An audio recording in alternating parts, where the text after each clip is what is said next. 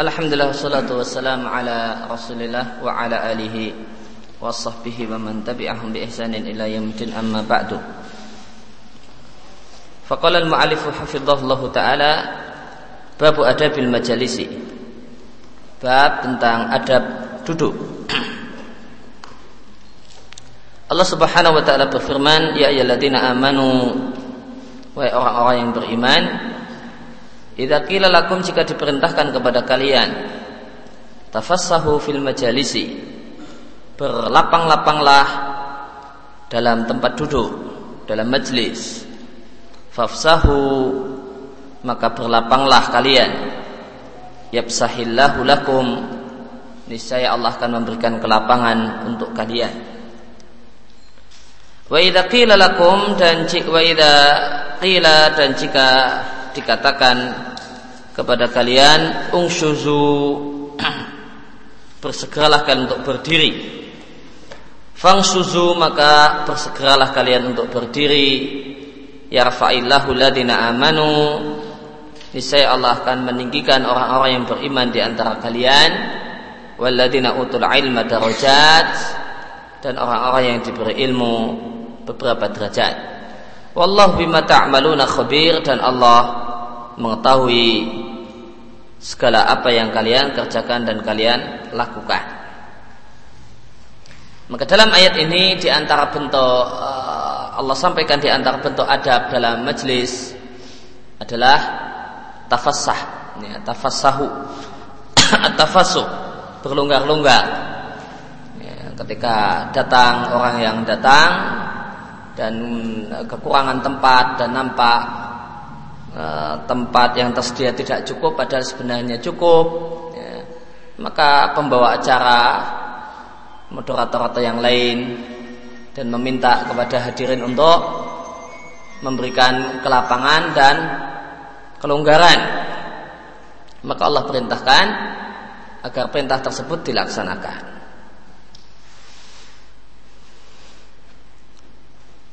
Dan boleh jadi ada orang-orang tertentu yang diminta untuk geser, berdiri dan pindah tempat, dipindah dari satu tempat ke tempat yang lain, diminta untuk berdiri, untuk bergeser, maka hendaklah dia berdiri. Ayat ini menunjukkan bahasanya al-jaza min jinsil amal. Fafsahu yabsahillahu lakum. Adalah kalian berlapang-lapang, niscaya Allah akan memberikan kelapangan untuk kalian. Maka berlapang-lapang balasannya kelapangan.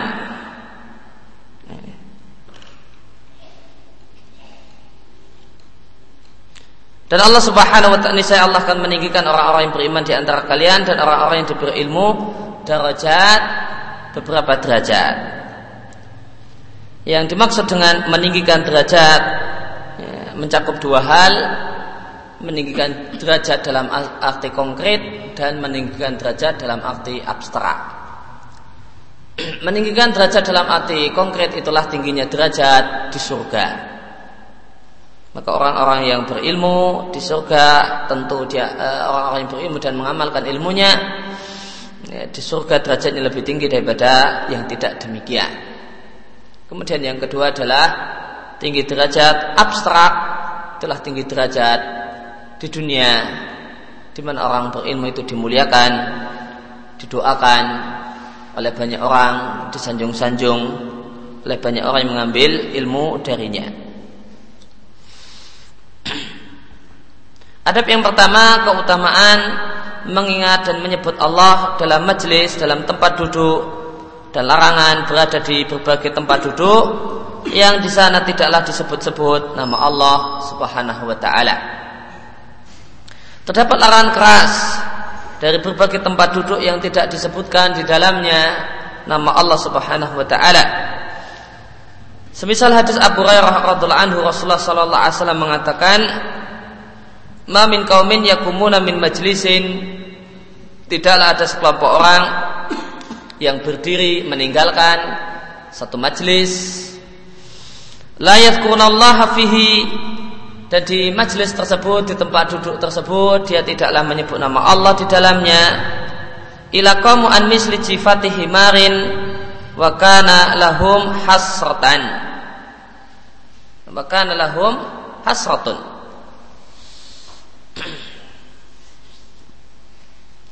Kecuali mereka adalah bagikan orang-orang yang berdiri meninggalkan bangkai keledai. Dan adalah bagi mereka hasrah penyesalan. Diatkanlah Abu Dawud Al-Albani mengatakan sahih diatkan oleh Ahmad Tirmidzi dengan ada sedikit perbedaan redaksi. Dalam redaksinya Imam Ahmad dan Tirmidzi bunyi hadisnya adalah majalasa qaumun majlisan lam yadhkurullaha fihi wa lam yusallu ala nabihim ila kana alaihim tiratun atau ila kana alaihim tiratan kanannya kembali ke majelis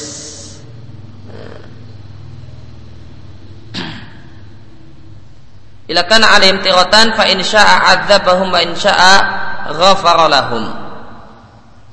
Tidaklah sekelompok orang duduk di satu tempat di mana di tempat tersebut mereka tidak menyebut nama Allah, tidak pula bersalawat untuk nabinya kecuali majelis tersebut menjadi tirotan untuk mereka menjadi penyesalan dan menjadi satu hal yang harus mereka pertanggungjawabkan. Jika Allah berkehendak Allah akan menyiksa mereka gara-gara duduk di tempat itu. Dan jika Allah berkehendak boleh jadi Allah mengampuni ya, mereka gara-gara keberadaan mereka di tempat itu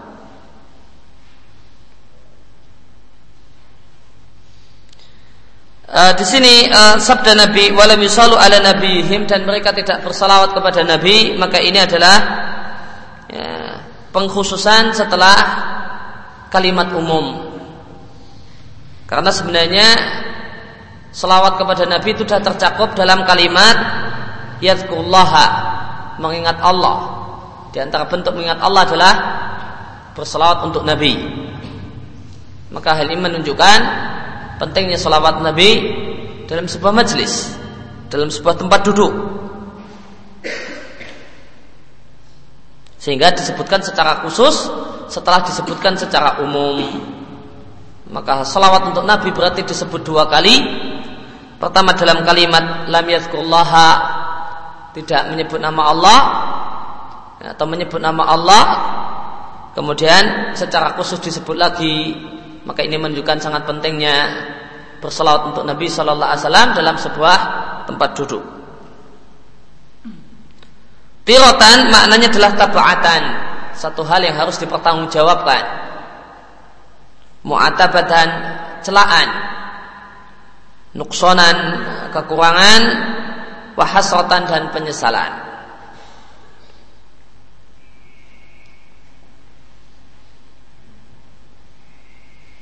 Atau uh, hadis yang di atas an misli jifani himarin wa kana lahum hasratan. Yang benar hasratan karena isim kanannya kembali ke majlis. Wa kana al majlis lahum hasratan.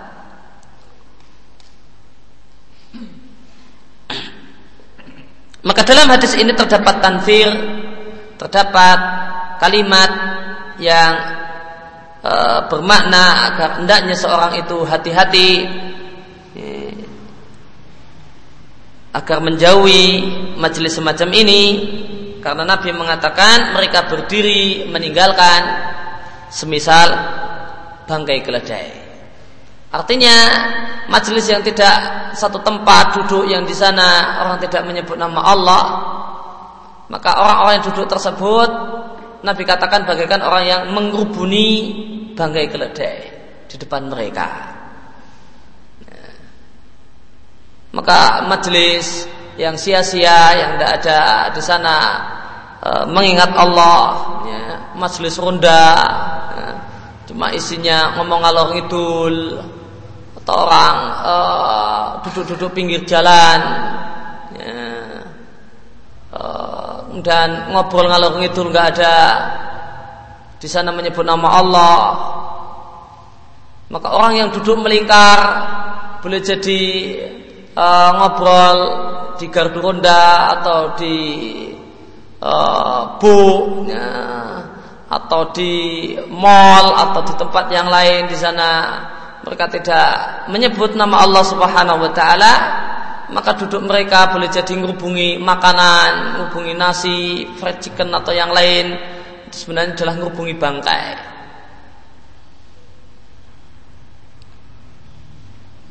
Ai mislaha binatil wal qadarah artinya ya, semisal dengan bangkai keledai dalam busuk dan kotornya.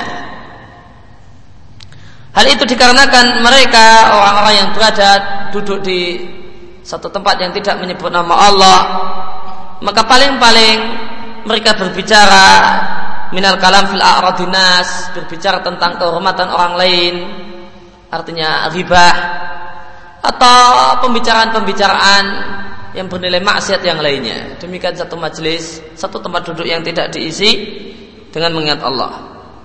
Hasrah maknanya adalah nadama penyesalan. Kenapa mereka menyesal? Eh, duduk di gardu ronda, duduk di tempat uh, di pinggir jalan yang tidak ada pembicaraan yang bermanfaat di dalamnya. Wadalika bisa babi tafritihim ini disebabkan kecerobohan mereka karena mereka tidak mau berbicara hal-hal yang baik, yang manfaat, yang mengingatkan kepada Allah dan seterusnya. Dan sebaliknya, Seandainya sebuah tempat duduk itu dimakmurkan dengan mengingat Allah dan menyanjung Allah dan bersalawat untuk Nabi Shallallahu Alaihi Wasallam, makin ada tempat duduk yang duduk-duduk ngobrol-ngobrol yang dicintai oleh Allah dan orangnya orang yang duduk di tempat tersebut selalu berada dalam tambahan kebaikan. Hadis Abu Hurairah anhu di sini yang akan disampaikan di sini yunabiuka menunjukkan kepada Anda hal di atas. Rasulullah sallallahu alaihi wasallam mengatakan inna lillahi malaikatan yatufuna fi turqi yaltamisuna ahla dzikri. Sesungguhnya Allah Subhanahu wa taala memiliki banyak malaikat yang bertugas keliling di jalan-jalan untuk mencari orang-orang yang mengingat Allah Subhanahu wa taala. Maka jika mereka jumpai ada sekelompok orang yang menyebut-nyebut nama Allah, yang mengingat nama Allah, maka mereka saling memanggil. Halumu ila hajatikum, marilah ke sini, inilah yang kalian cari. Maka mereka pun mengrubuni orang-orang yang berzikir tersebut, mengrumuni orang-orang yang mengingat dan menyebut nama Allah tersebut dengan sayap-sayap mereka dan mereka bertumpuk-tumpuk sampai langit dunia. Waktunya malaikatnya jumlahnya banyak sekali. Kemudian Allah Subhanahu wa taala bertanya kepada mereka, "Wa a'lamu minhum." Dan Allah lebih tahu tentang keadaan hambanya di bumi daripada malaikat. Mayakulu abdi, apa yang diomongkan, apa yang dikatakan oleh hamba-hambaku.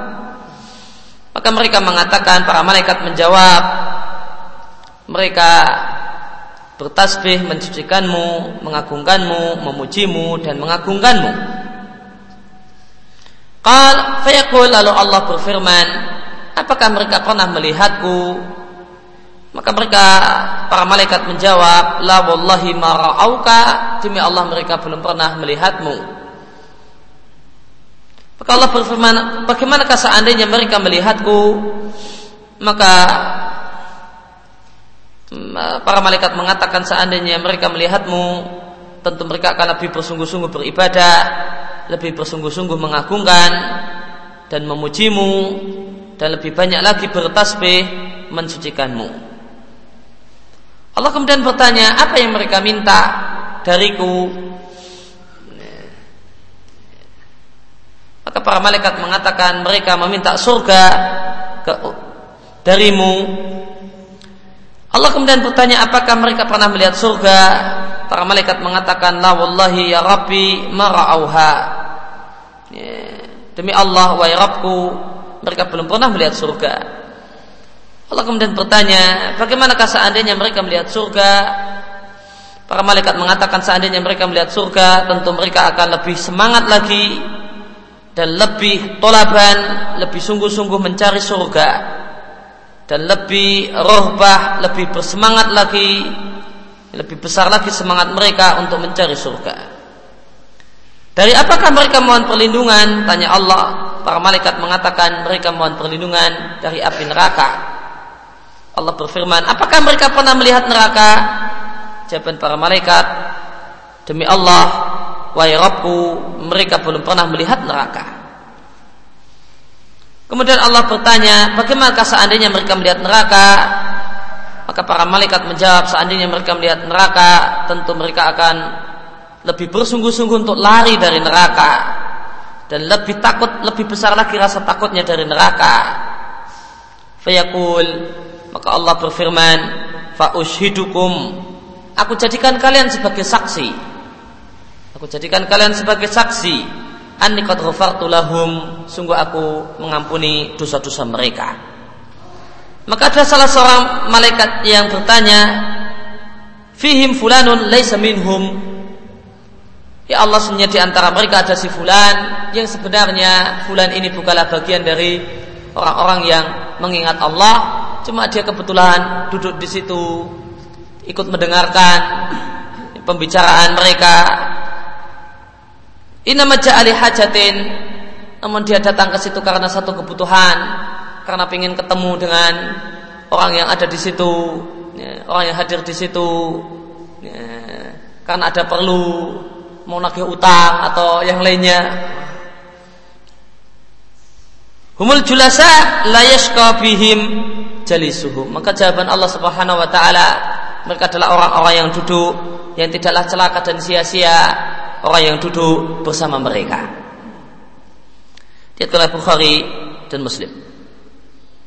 Ya. Maka hadis ini menunjukkan adanya malaikat yang punya tugas untuk mencari Eh, tempat-tempat di mana orang menyebut nama Allah di dalamnya. Namun Allah tidak eh, nama siapakah eh, nama-nama para malaikat tersebut ya maka kita iman cuma Allah menyebutkan pekerjaan mereka kegiatan mereka maka kita imani sebagaimana yang Allah sampaikan maka yang kita tahu pekerjaannya belum tentu kita diberitahu namanya Kemudian uh, hadis ini menunjukkan bahwasanya firman Allah itu lahu harfun wa sautun. Sebagaimana akidah sunnah bahwasanya firman Allah itu memiliki huruf dan suara. Tidak sebagaimana akidah Asy'ariyah yang mengatakan firman Allah tidak ada hurufnya dan tidak ada suaranya.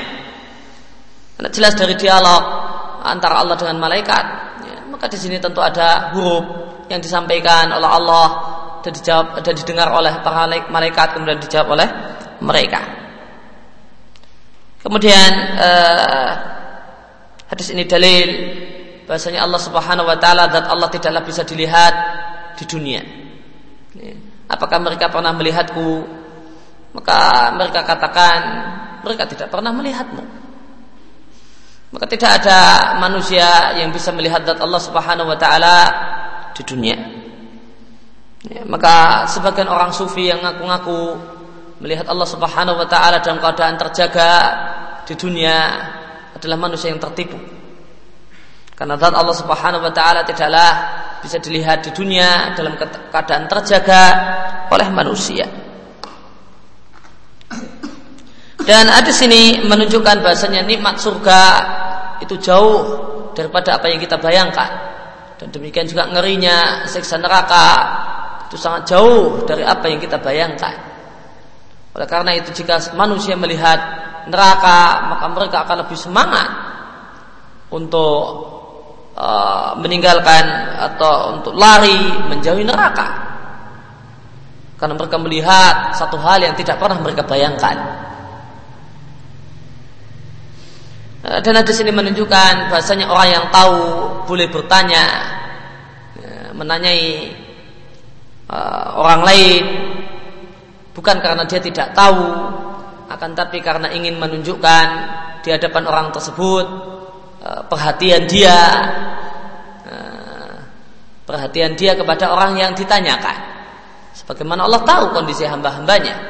Allah bertanya kepada malaikat untuk menunjukkan mulianya untuk menunjukkan mulianya manusia-manusia yang Allah tanyakan dan ada menunjukkan uh, betapa besar manfaat duduk dengan orang saleh ya. Karena duduk dengan orang soleh meskipun uh, uh, cuma sekedar duduk, maka dia dapat cipratan kebaikan karena sebab dia duduk, duduk di sana, padahal dia tidak ngapa-ngapa. Ya. Yang berzikir, yang mengat Allah dan sebagainya adalah sampingnya, adalah temannya. Namun ya, kecipatan. Humul julasa layas kebihim jalisuhum.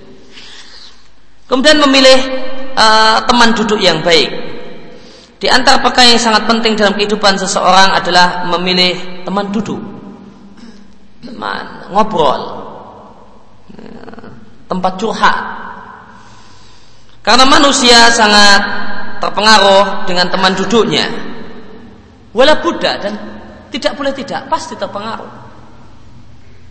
Mamakanat ingdahu min kuwatin wa Meskipun orang tersebut memiliki kekuatan hati yang luar biasa dan memiliki benteng yang sangat kokoh, ya, kan apa yang menjadi keyakinan dan menjadi perilakunya, kebiasaannya, namun pasti benteng tersebut akan jebol, ya, sadar ataupun tidak.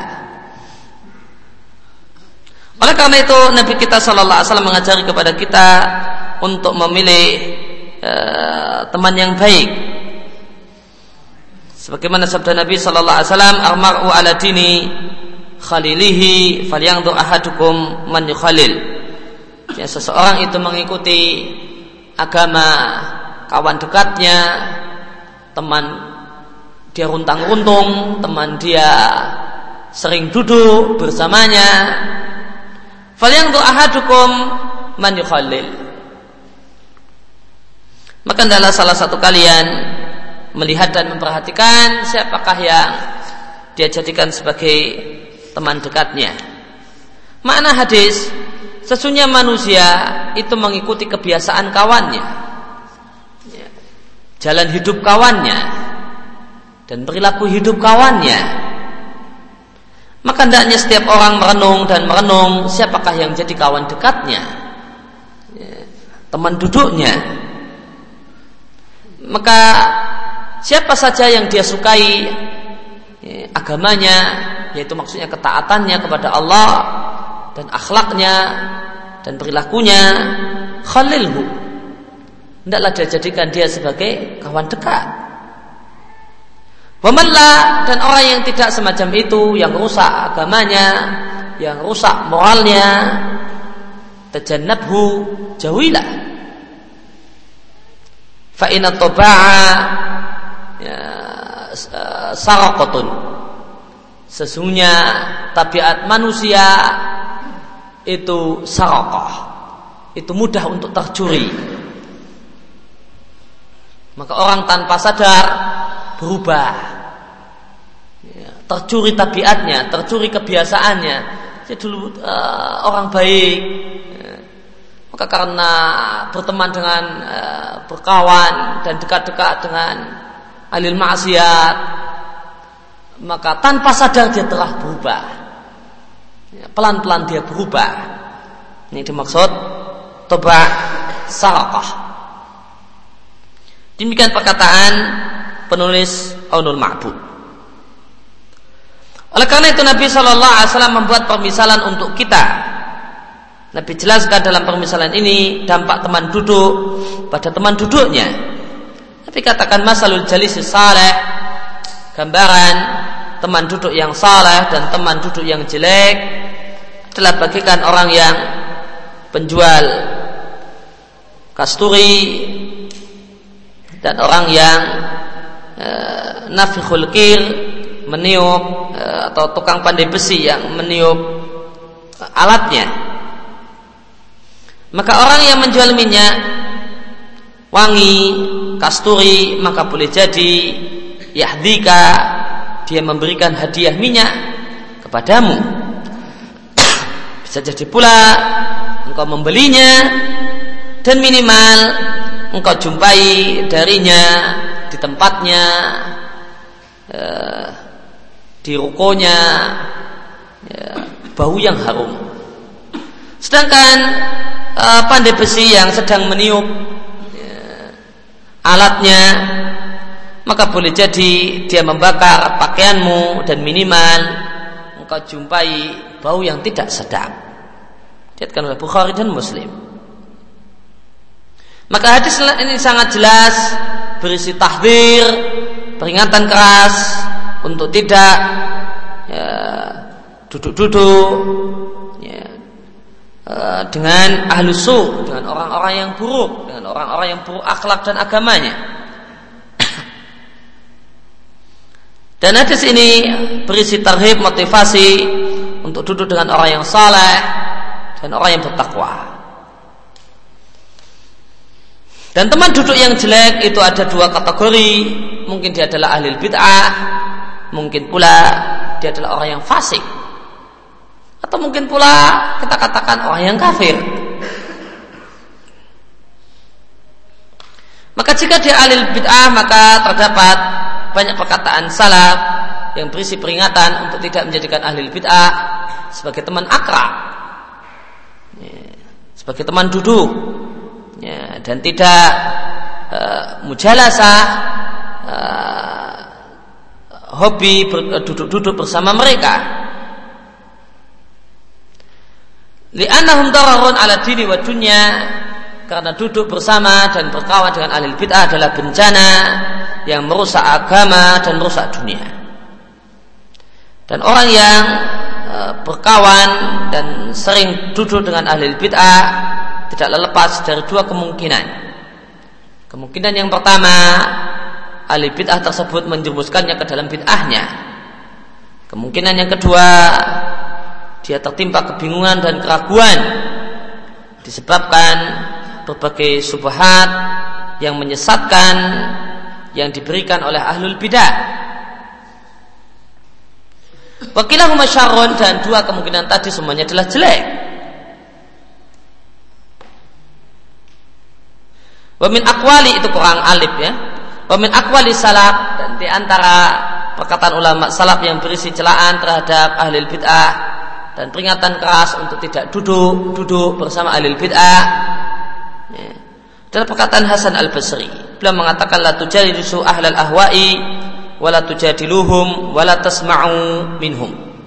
Janganlah kalian uh, berduduk-duduk akrab dengan ahli bid'ah yang disebut juga dengan ahli ahwa.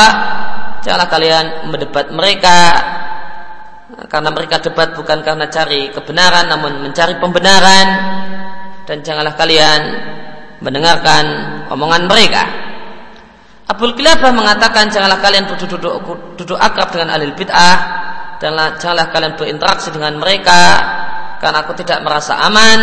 Jangan-jangan mereka akan menjumuskan kalian fidolalatihim dalam kesesatan mereka wa yulabisuna alaikum dan akan membuat kerancuan kepada kalian banyak dari perkara-perkara yang sudah kalian ketahui artinya bingung menyebabkan kalian bingung karena timbul karena mendengar ucapan-ucapan subhat-subhat yang menyebabkan kita bingung terhadap akidah yang benar yang telah kita ketahui. Ibnu Barak mengatakan yakunu majlisuka ma'al masakin. Hendaklah engkau suka duduk bersama orang-orang miskin. Hanya duduk untuk mereka untuk membantu mereka untuk menghibur mereka dan janganlah engkau duduk-duduk ya, hobi duduk dengan ahli bid'ah.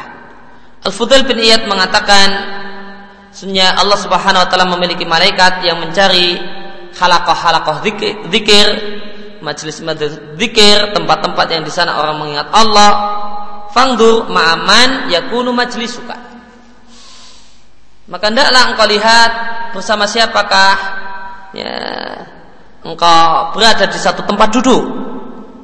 Maka janganlah majelismu tempat dudukmu bersama ahli bid'ah karena sini Allah Subhanahu wa taala tidaklah memandang ahli bid'ah ya, dan di antara tanda kemunafikan adalah seorang itu meninggalkan majlis dan duduk bermajlis bersama sahib bid'atin dengan ahli bid'ah.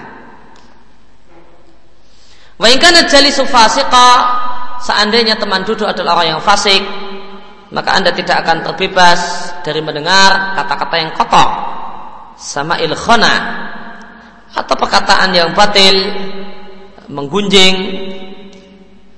dan e, hal tersebut sering kali diiringi dengan meremehkan sholat lima waktu dan berbagai kemaksiatan yang lain yang akhirnya mematikan hati.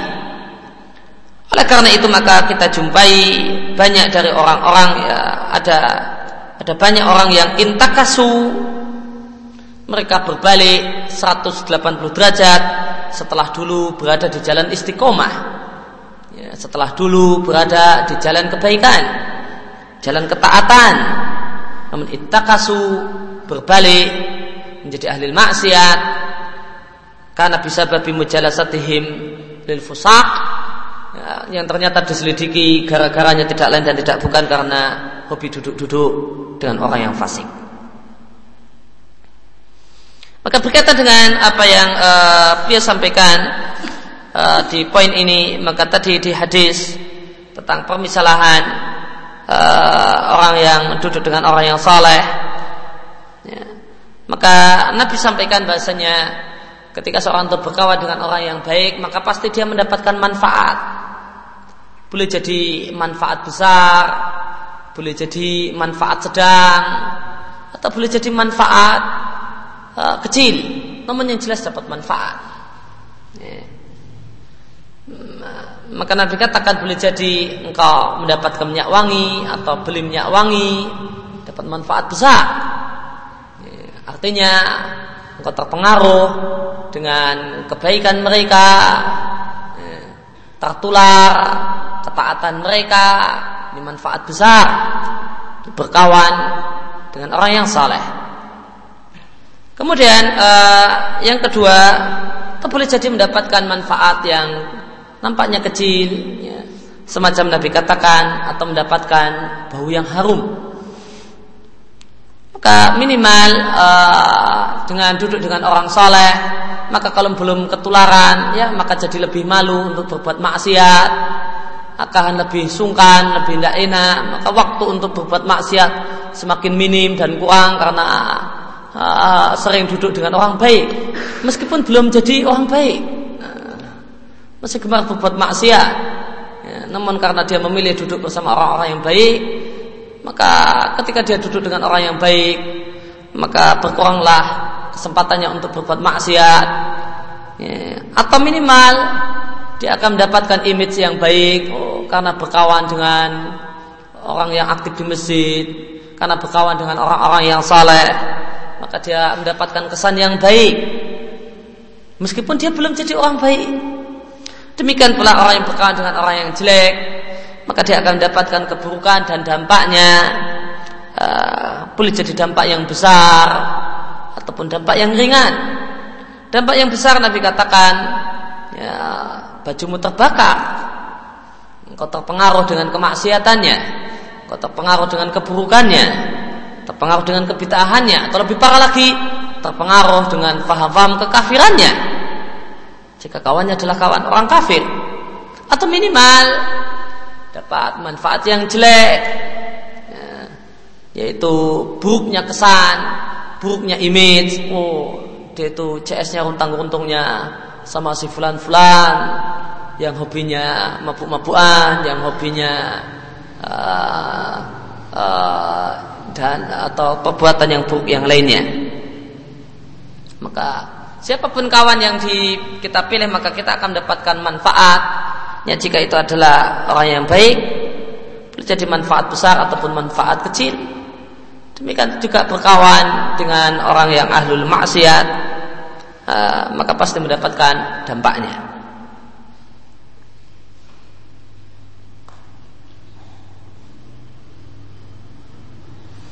Ya, maka dalam hadis uh, yang Nabi sampaikan tentang permisalan kawan yang baik dan kawan yang buruk di sini, maka uh, hadis ini menunjukkan bahasanya di antara bentuk hajar, bentuk tidak berkawan, bentuk jaga diri adalah uh, adalah kita jaga diri karena untuk kepentingan pribadi kita. Ya, karena kita cuma ingin sekedar menyelamatkan diri kita maka kita tidak ketika jaga diri dan jaga jarak dengan orang-orang tertentu.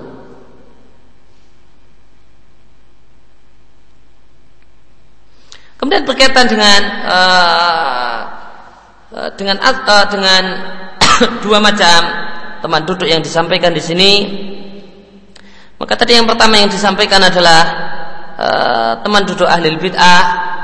Yang dimaksud dengan duduk dengan ahli bid'ah itu bukan hanya bukanlah yang dimaksudkan adalah duduk di sebelahan karena kebetulan bareng di bis atau uh, karena bareng di tempat kerja. Bukan demikian yang dimaksudkan. Oleh karena itu maka bahasa yang dipakai adalah mujalasah. Nah, yang mengandung makna musyarakah mengandung makna saling La tujalisu. Ya, janganlah kalian saling duduk. Artinya kita mendekat kepada dia, dia mendekat kepada kita.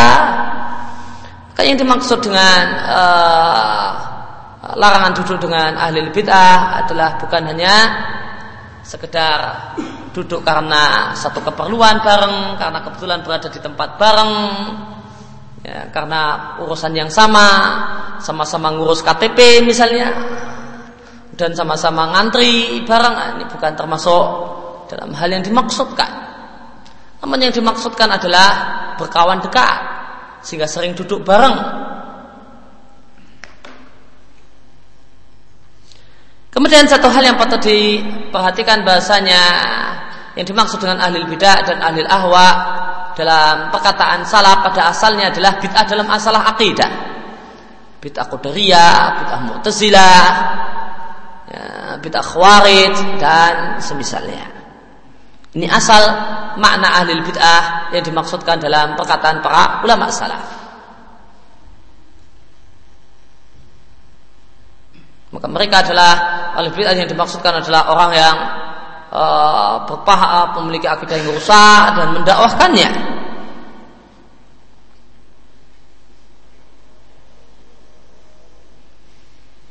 Oleh karena itu maka tidaklah termasuk dalam perkataan para ulama salaf di atas ya, uh, orang yang cuma diisukan sebagai ahli bid'ah yang itu cuma isu apalagi sering isunya adalah isu tanpa bukti. Karena ternyata uh, yang diisukan sama yang uh, bikin isu akidahnya sama, prinsip-prinsip beribadahnya sama, maka cuma sekedar isu, maka ini tidak telah termasuk dalam uh, dalam perkataan para ulama salaf di atas dan tidaklah benar meletakkan perkataan para ulama salaf di atas untuk kasus semacam ini.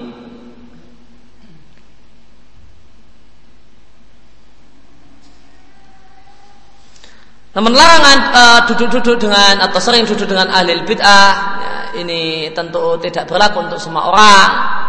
Adapun orang yang duduk dengan ahli bid'ah uh, untuk mendakwainya dan dia adalah orang yang memang punya kemampuan untuk mendakwainya, ya, untuk berdakwah, untuk mempengaruhi dan tidak dipengaruhi itu lain. Namun ini adalah istisna, ini adalah pengecualian yang tidak ada pada semua orang.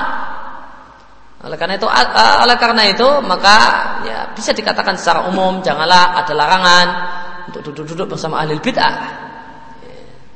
Bukan berarti tidak penjelasan ini tidak menerima pengecualian. Boleh jadi ada orang yang tertentu yang berada di satu tempat, di satu organisasi atau di satu forum atau yang lain yang dia punya kemampuan untuk berdakwah, untuk mempengaruhi dan tidak dipengaruhi, maka boleh baginya untuk berada di tempat-tempat semacam ini ya, dan boleh jadi sering duduk dengan ahli bid'ah namun uh, isinya adalah diskusi, memberikan masukan, memberikan kritikan yang ilmiah dan seterusnya. Kemudian di antara ada berikutnya adalah mengucapkan salam kepada orang yang sedang duduk-duduk ketika kita datang ketika kita datang di tempat tersebut dan ketika kita pergi meninggalkan tempat tersebut. Telah lewat dalam adab salam penjelasan bahasanya di antara sunnah Nabi Shallallahu Alaihi Wasallam adalah mengucapkan salam ketika kita mendatangi orang yang sedang duduk-duduk pada saat kita pertama kali datang demikian juga ketika kita tidak pergi meninggalkan tempat tersebut. Dari Abu Hurairah radhiallahu Rasulullah sallallahu alaihi wasallam mengatakan, "Idan taha ahadukum ila majlisin falyusallim." Jika kalian sampai di satu tempat duduk yang di situ banyak orang duduk, maka adalah dia mengucapkan salam kepada orang-orang yang ada di situ. Faidah badalahu maka jika dia punya keinginan untuk duduk maka silahkan dia duduk. Suma inkoma kemudian jika dia mau berdiri meninggalkan tempat tersebut maka adalah dia juga mengucapkan salam maka bukalah salam yang pertama yaitu salam ketika datang ya lebih ditekankan daripada salam yang terakhir ketika hendak pergi. At-Tirmidzi mengatakan di sini hadis hasan. Maka disyariatkan untuk mengucapkan salam ketika datang dan mengucapkan salam ketika pergi.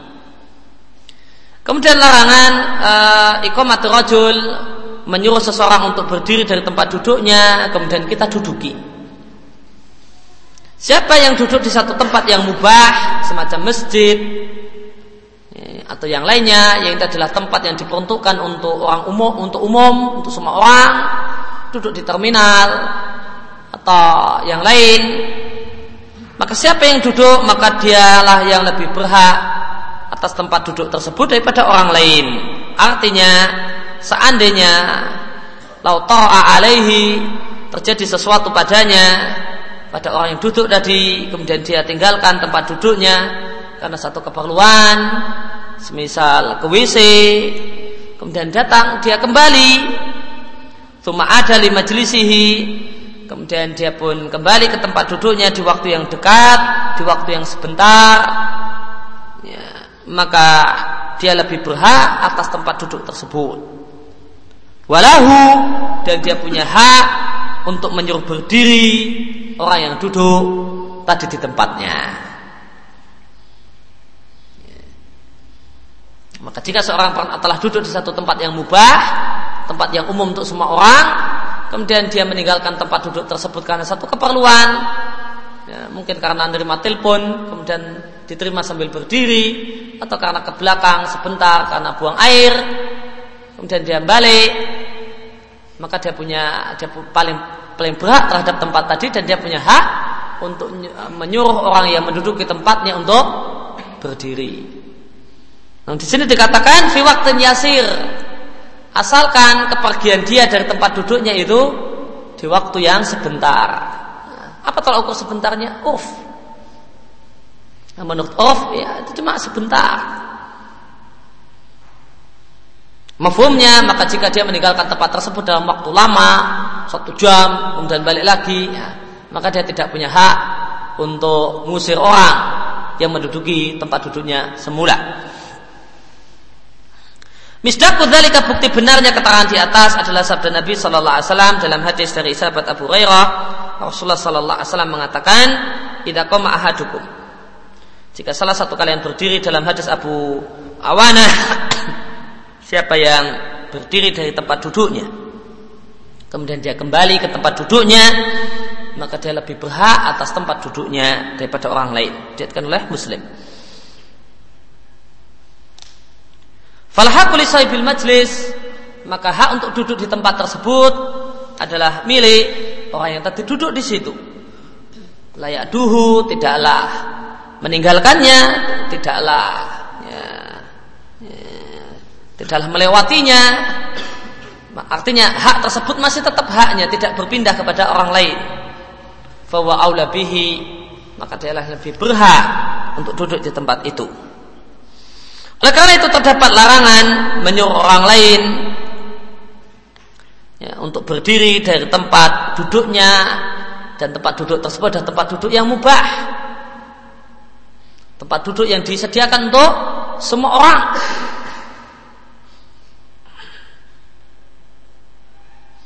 Diatkan oleh Ibnu Umar radhiallahu anhuma, sunnah Nabi sallallahu alaihi wasallam nah melarang ayukima rajulu min majlisihi seorang itu disuruh berdiri dari tempat duduknya.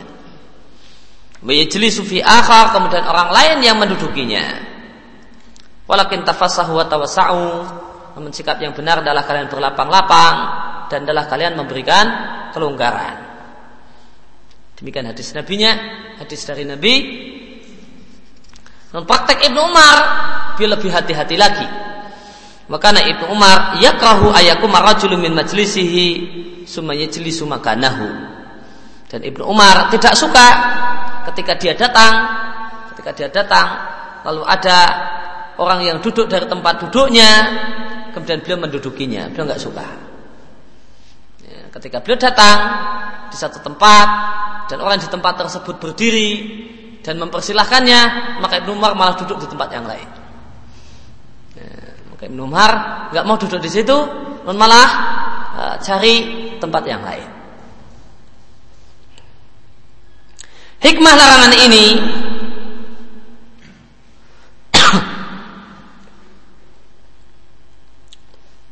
larangan menyuruh orang berdiri kemudian kita duduki tempat duduknya. Adalah larangan istingkasu hakim muslim ya, mengurangi ya, hak seorang muslim yang ini bisa menyebabkan dohain menyebabkan kejengkelan hati. Ya, maka ini menyebabkan hati jengkel. Saya enak-enak duduk di sini kok disuruh pergi? Apa hak dia nyuruh-nyuruh saya pergi Dan hadis ini merupakan motivasi uh, dorongan untuk tawadu ya, dan adanya ketawaduan uh, ini membuahkan rasa cinta.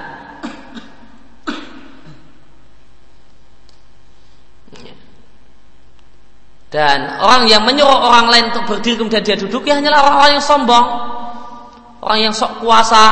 Ada orang duduk disuruh pergi kemudian dia duduki maka tidak tidak berbuat semacam ini adalah bentuk ketawaduan. Karena orang yang melakukan hal ini adalah bentuk kesombongan. Waidan demikian juga manfaat yang lain atau alasan yang lain manusia jika di tempat yang mubah, yang tempat yang diperuntukkan untuk semua orang, ya, semisal masjid atau tempat duduk di terminal atau yang lain, kuluhum sawah, semuanya levelnya sama Maka siapa yang berat untuk uh, berat terhadap sesuatu maka dia yang berhak. Dan siapa yang berat atas sesuatu kemudian dia ambil tanpa alasan yang dibenarkan maka ini adalah rosok. Maka ini adalah merampas hak orang lain dan merampas hak orang lain hukumnya haram. Demikian penjelasan Ibnu Abi Jamrah. maka orang yang nyuruh orang lain untuk meninggal berdiri meninggalkan tempat duduknya kemudian kita duduki maka kita orang yang e, menyuruh dan duduk di tempat tersebut berarti kita telah merampas hak orang lain. Dan merampas hak orang lain adalah satu hal yang hukumnya haram. Masalah jika kita mengetahui terlarangnya menyuruh orang lain untuk berdiri dari tempat duduknya kemudian kita duduki maka pertanyaannya, apakah hukum makruh atau larangan ini hilang? Jika itu dengan kerelaan si punya tempat, si orang yang duduk, mau dia merelakan tempat duduknya diduduki oleh orang lain, ya, karena duduk di terminal misalnya, kemudian ada ibu-ibu hamil yang nggak dapat kursi, ya, kita persilahkan untuk kita berdiri. Ya untuk supaya beliau bisa duduk misalnya dengan izin dan kerelaan kita. Boleh apakah tidak? Apakah larangannya hilang ataukah tidak? Jawabannya jika tanazal, jika mengalah orang yang telah duduk mengalah merelakan tempat duduknya untuk orang lain maka tidaklah terlarang duduk di sana karena hak itu adalah hak dia dan dia telah mengalah dan merelakan haknya jika demikian jawabannya, lalu bagaimanakah dengan perbuatan Ibnu Umar? Yang ketika beliau datang ada orang yang berdiri mempersilahkan Ibnu Umar untuk duduk di situ, malah beliau duduk di tempat yang lain. Wa dan apa yang diriatkan dari Umar Ibnu Umar tentang tidak sukanya beliau semacam itu mendapatkan dipersilahkan duduk oleh orang lain, maka Ibnu Umar punya alasan. Diriatkan oleh Ibnu Khusayyid Beliau mengatakan Suatu ketika aku duduk, lalu datanglah Ibnu Umar. Maka pada saat Ibnu Umar datang, maka berdirilah seseorang dari tempat duduknya, lahu, untuk dipersilahkan kepada Ibnu Umar. Namun Ibnu Umar tidak mau duduk di tempat tersebut. Dia memilih duduk di makanan akhar di tempat yang lain. Fakalah rajul maka orang yang mempersilahkan tadi bertanya kepada Ibnu Umar, maka alaik kalau kau atta, wahai ibnu Umar, tidak ada dosa atasmu seandainya engkau duduk di sini. Ya sudah aku persilahkan, karena aku sudah merelakan hak. Kenapa engkau malah cari tempat yang lain? Maka ibnu Umar menjelaskan alasannya. Lama akun aku fi adika, aku tidak mau duduk uh, menduduki tempat dudukmu atau tempat duduk orang lain. Pada syai'in setelah adanya sebuah peristiwa yang aku saksikan Eh, pada dari Rasulullah Sallallahu Alaihi Wasallam. Satu ketika ada seorang datang menemui Rasulullah Sallallahu Alaihi Wasallam, fakamalahu rajulun maka ketika orang ini datang maka uh, berdirilah seseorang ya min majlisi dari tempat duduknya lahu kemudian mempersilahkan orang yang datang. Fadhahaba liyajlisafihi Lalu orang yang dipersilahkan pun pergi, uh, bergerak untuk duduk di tempat yang dipersilahkan. Ternyata nahahu Rasulullah Shallallahu Alaihi Wasallam ketika Nabi melihat orang tersebut bergerak mau duduk di tempat yang dipersilahkan maka Rasulullah Shallallahu Alaihi Wasallam melarangnya. Demikian dalam sebuah hadis yang diatkan oleh Imam Ahmad. Adapun apa uh, apa yang dinisbatkan kepada Ibnu Umar di mana beliau tidak suka uh, duduk di satu tempat yang dipersilahkan oleh orang lain, maka An-Nawawi menjelaskan sikap Ibnu Umar ini sebagai berikut. Fadawarun minhu. Makin ada sikap hati-hati dari sahabat Ibnu Umar. Karena duduk di tempat tersebut tidaklah bukanlah satu hal yang haram jika dia berdiri ya, dengan kerelaannya kemudian dia persilahkan orang yang datang untuk duduk. Akan tetapi Ibnu Umar memilih sikap hati-hati karena dua alasan. Ada dua penjelasan. Yang pertama boleh jadi orang yang mempersilahkan tadi adalah mempersilahkan karena pekewo, karena malu, karena sungkan,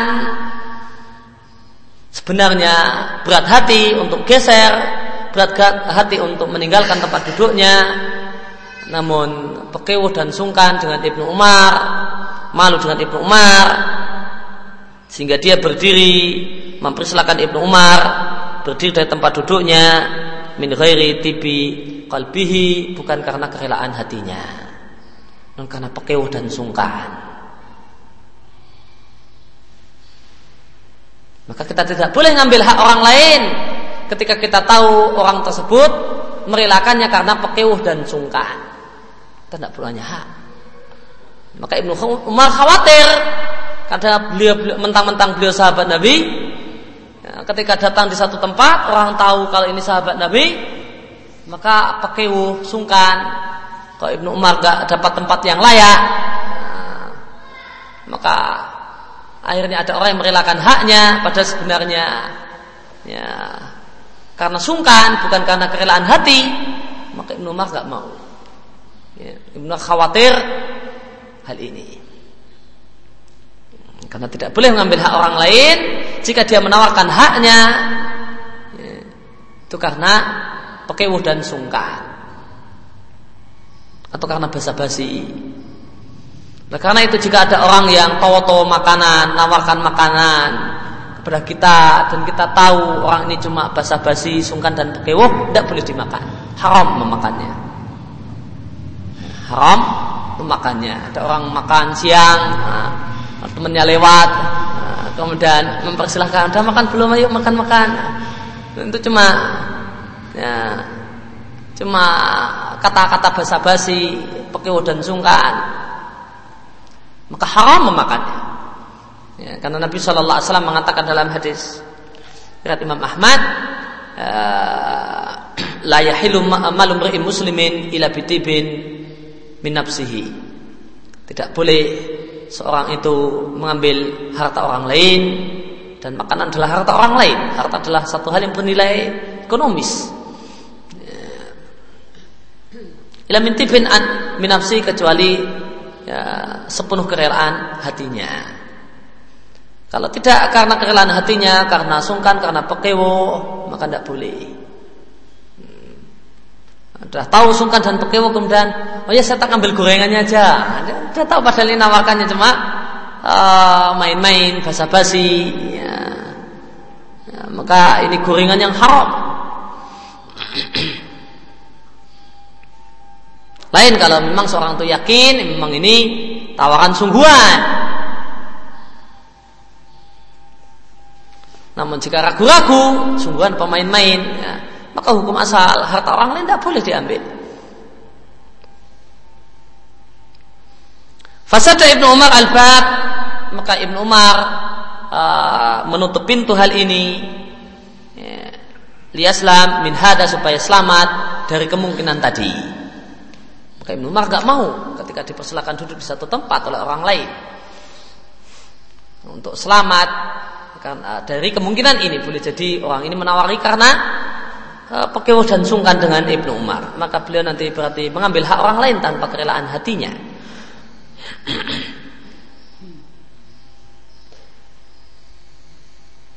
Kemungkinan yang kedua adalah karena mengutamakan orang lain dalam masalah kebaikan, dalam masalah ibadah, adalah satu hal yang makruh. Atau satu hal yang minimal khilaful aula, perbuatan yang melakukan amalan yang kurang afdol. Maka Ibnu Umar menolak hal tersebut dengan tujuan supaya tidak ada seorang pun yang gara-gara beliau melakukan hal yang makruh atau hal yang khilaful aula. Semisal uh, ada orang yang mundur dari tempatnya di sop awal karena mempersilahkan Ibnu Umar untuk berada di sop tersebut dan semacam itu.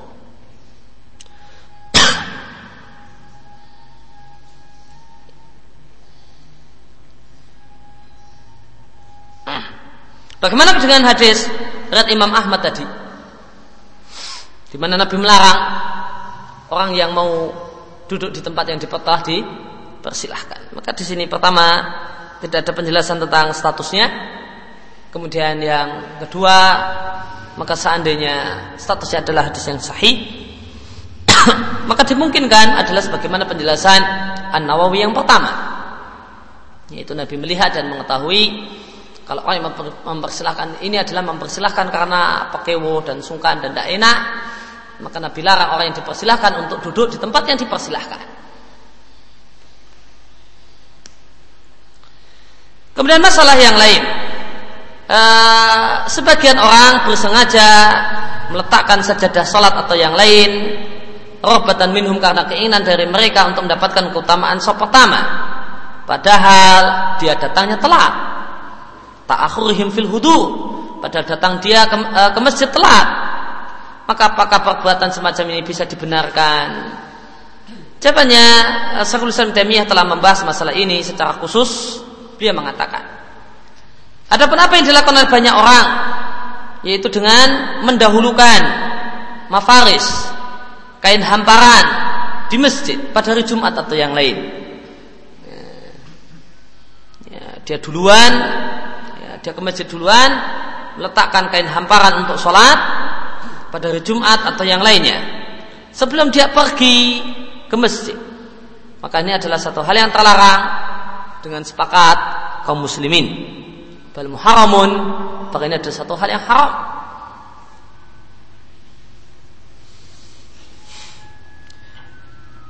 Lalu sahkah sholat orang ini, sholat orang yang telah uh, pesan tempat di masjid, sahkah sholat dia di tempat hamparan yang telah dia pasang duluan sebelum dia datang Fihi kaulan lil ulama.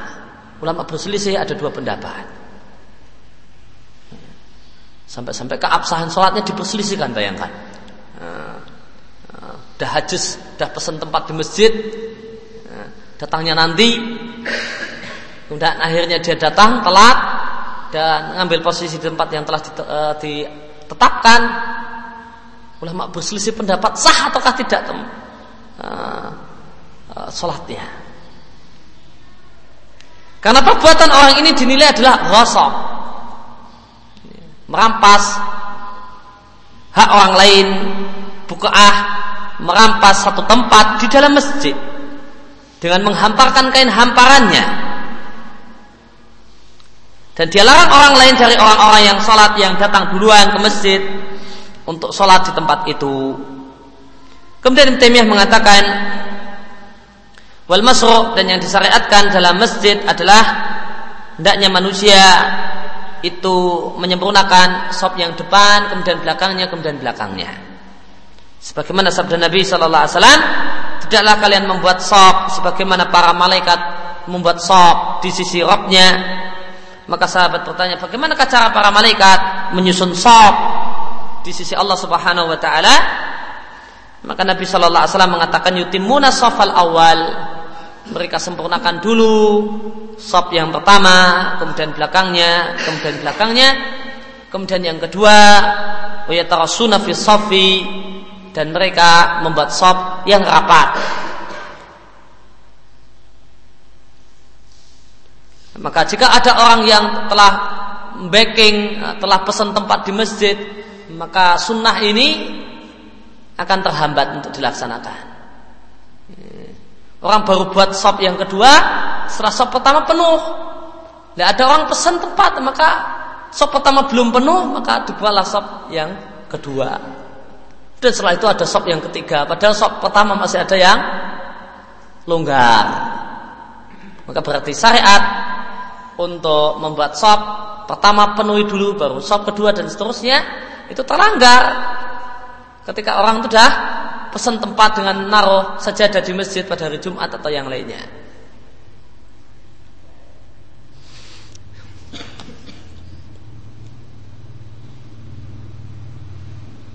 Dan di sini menunjukkan bahasanya uh, ya, dalam sholat berjamaah itu diharuskan uh, sop itu nyambung Gak boleh orang itu bikin sop tiba-tiba tanpa meneruskan sop di depannya. Enggak, enggak boleh. Uh, masjid belum penuh, kemudian tiba-tiba orang bikin sop di halaman masjid. Padahal masjid belum penuh. Yang ini banyak terjadi kalau sholat idul fitri atau Idul Adha. Maka sebagian tukang parkir atau mungkin petugas keamanan dia sholat di pojok lapangan dekat motor. Dan sopnya nggak nyambung itu sop baru dadaan. Bukan karena sop sebelumnya sudah penuh kemudian disambung di sini. Kemudian diteruskan di sini. Namun tiba-tiba. Maka ini adalah salat yang tidak sah. Ya, salat yang tidak sah. Kecuali kalau sopnya memang sudah penuh kemudian sudah sampai sini sini sudah harus buat sop lagi maka dan bikin sop lagi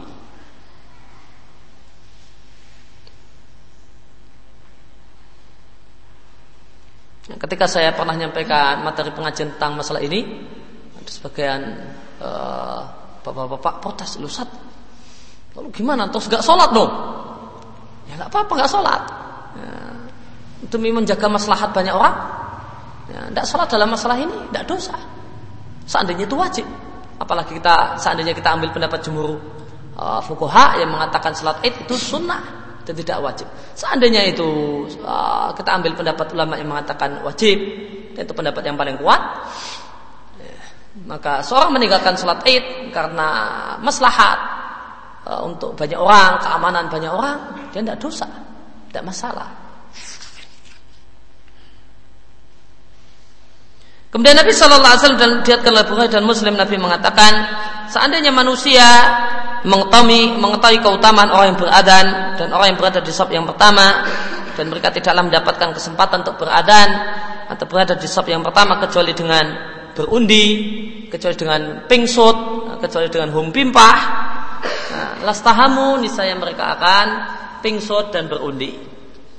Dan seandainya manusia mengetahui mafit tahjir, ya, pahala orang bersegera ke masjid, lastabaku ilahi ini saya mereka akan berlomba-lomba bersegera untuk datang ke masjid, ya, bersegera untuk datang ke masjid. Dan yang diperintahkan hendaknya seorang itu dengan badannya bersegera ke masjid. Bukan sajadahnya, namun orangnya yang disuruh bersegera ke masjid itu. Faidah kodamal mafusa maka jika yang dia uh, dahulukan adalah sajadahnya, sedangkan dia sendiri telat, fakat khalaf syariah, maka orang ini telah menyelisih syariat dari dua sisi. Sisi yang pertama, karena dia datang telat, padahal dia diperintahkan untuk datang segera. Yang kedua, karena dia telah merampas ya, satu bagian dari masjid. Dia telah merampas satu bagian dari masjid. Dan dia larang orang-orang yang telah dulu sampai ke masjid untuk sholat di tempat tersebut. Dan dia, dan dia cegah orang-orang untuk bisa mengamalkan sunnah Nabi, ajaran Nabi, menyempurnakan sholat yang depan, baru belakangnya, baru belakangnya. Dan bahaya yang lain, ketika dia telat, akhirnya dia melangkai pundak-pundak manusia kita hadir ketika dia datang ke masjid pada hari Jumat ketika itu. Padahal dalam hadis Nabi Shallallahu Alaihi Wasallam mengatakan nas orang yang melangkai pundak-pundak manusia itu maksudnya pada hari Jumat yatakhidu jisran ila jahannam maka dengan itu maka dia memiliki jembatan menuju jahanam diatkan oleh Ahmad Tirmidzi Ibnu Majah namun Al Albani mengatakan hadisnya dhaif.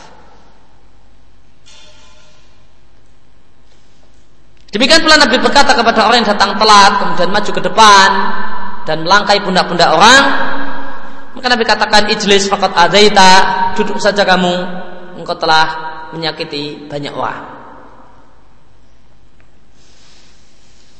Namun hadis namun hadis-hadis tentang masalah ini kata para fukuha dijelaskan oleh para fukuha maknanya adalah ketika dia memaksakan diri untuk ya, menyela-nyelakan untuk berada di sop ya, di depan dengan melangkai pundak-pundak orang.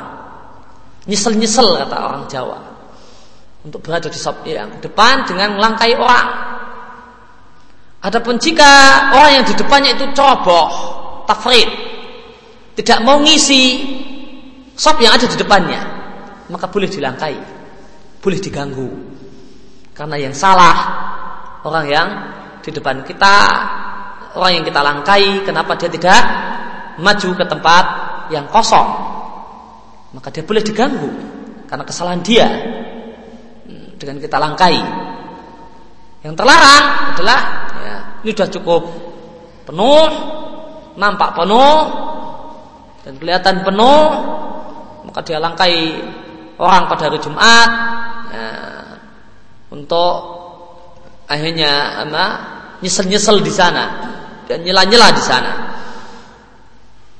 Demikian juga tidak termasuk dalam larangan ini ya, imam dan khatib yang datang ya, dalam keadaan masjid sudah penuh maka dia boleh melangkah budak-budak orang untuk sampai ke mimbar untuk segera naik ke atas mimbar. Kemudian apabila jika seorang itu telah menghamparkan sajadahnya di masjid, maka apakah orang yang telah duluan sampai ke masjid boleh menyingkirkan sajadah tersebut kemudian sholat di tempat itu? Disingkirkan taruh belakang dan belakangnya taruh belakang lagi misalnya. Maka jawabannya di sini ada dua pendapat ulama. Yang pertama tidak boleh. Alasannya karena itu berarti mengatur-atur hak milik orang lain tanpa izinnya. Ini sajadah orang lain kok digeser-geser? Ya. Kemudian yang kedua, dengan pendapat yang benar, boleh baginya untuk menyingkirkan sajadah tersebut dan sholat di tempatnya. Karena orang yang duluan datang ke masjid ini adalah orang yang berhak sholat di sop yang lebih depan. dan dia memang diperintahkan seperti itu, sholat di sop yang depan. Dan dia tidak mungkin untuk melaksanakan hal yang diperintahkan ini, itu sholat di depan dan mengambil haknya. Dia tidak mungkin bisa mengambil haknya kecuali dengan menyingkirkan ya, sajadah yang telah dihamparkan. Dan kaidah ya, mengatakan bahwa yatimu al makmur ilabi fahuwa ma'murun dan jika satu perkara yang diperintahkan tidaklah mungkin bisa dilaksanakan kecuali dengan melakukan satu hal maka melaksanakan satu hal tersebut adalah satu hal yang diperintahkan kemudian juga fadzalikal mafus alasan yang lain maka hamparan tersebut yang diletakkan di sana itu diletakkan ala wajil ghasab dalam status merampas hak dan ini adalah sebuah kemungkaran dan kita punya kewajiban untuk mengubah kemungkaran. Caranya pindah sajadah tersebut ke belakang. Siapa di antara kalian melihat kemungkaran maka adalah dia ubah dengan tangannya. Jika dia tidak mampu maka dengan lisannya. Jika tidak mampu dengan hatinya maka itu adalah selemah-lemah iman. Namun kesimpulannya yang bahi ayurai fidalika dalam masalah menyingkirkan sajadah ini perlu menimbang tidak berdampak kepada kemungkaran yang lebih besar. Akhirnya kemudian jadi jotos-jotosan di masjid misalnya, nah, ini nggak boleh. Oh ini siapa yang biasa sajadah saya? Mau jadi sini, wah terus saya jadi uh, orang teriak-teriak di masjid, kemudian atau ada baku hantam di masjid, nah, tidak layak. Nah, ini kemungkaran yang lebih besar.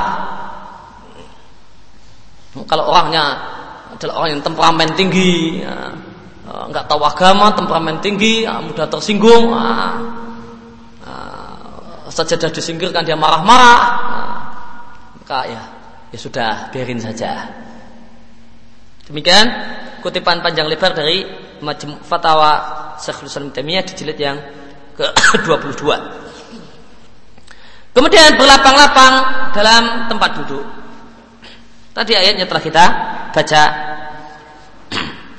Hada adapun ini adalah sebuah adab dari Allah Subhanahu wa taala yang Allah ajarkan kepada hamba-hambanya.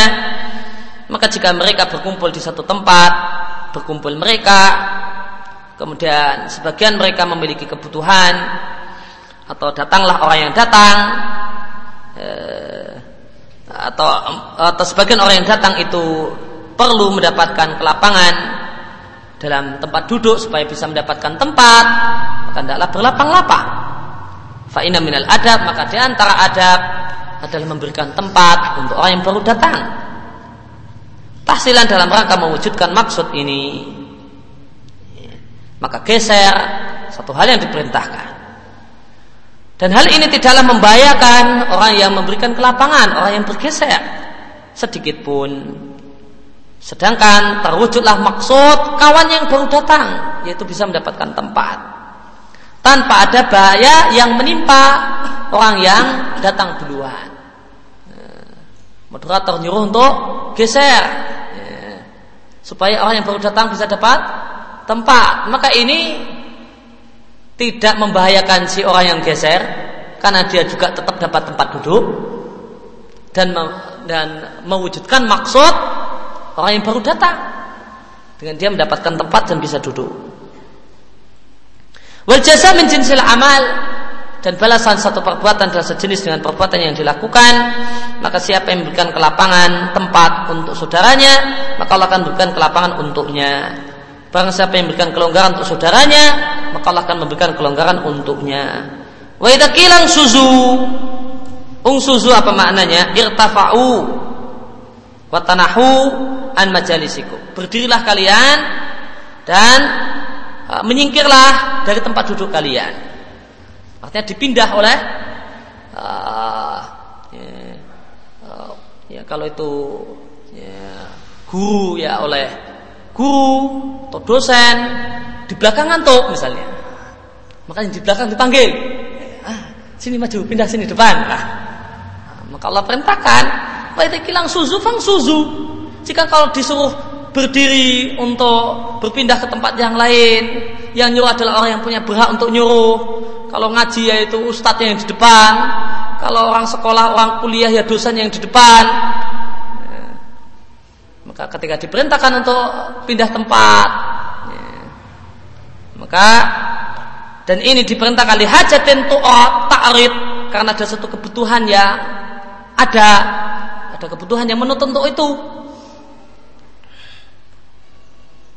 Fangsuzu maka adalah kalian bersegera untuk berdiri untuk terwujudnya maslahat yang diinginkan. Maka sesungguhnya berdiri dalam perkara semacam ini adalah bagian dari ilmu dan iman. Demikian penjelasan saya bermakna saat di tafsirnya. Ya, maka di antara adab bermajelis adalah manut sama moderator. Manut sama yang di depan. Yang depan itu yang megang mic itu punya kuasa. Nah, diminta untuk geser, diminta untuk ini. Allah perintahkan untuk taat. Nah, ya, Allah perintahkan untuk taat.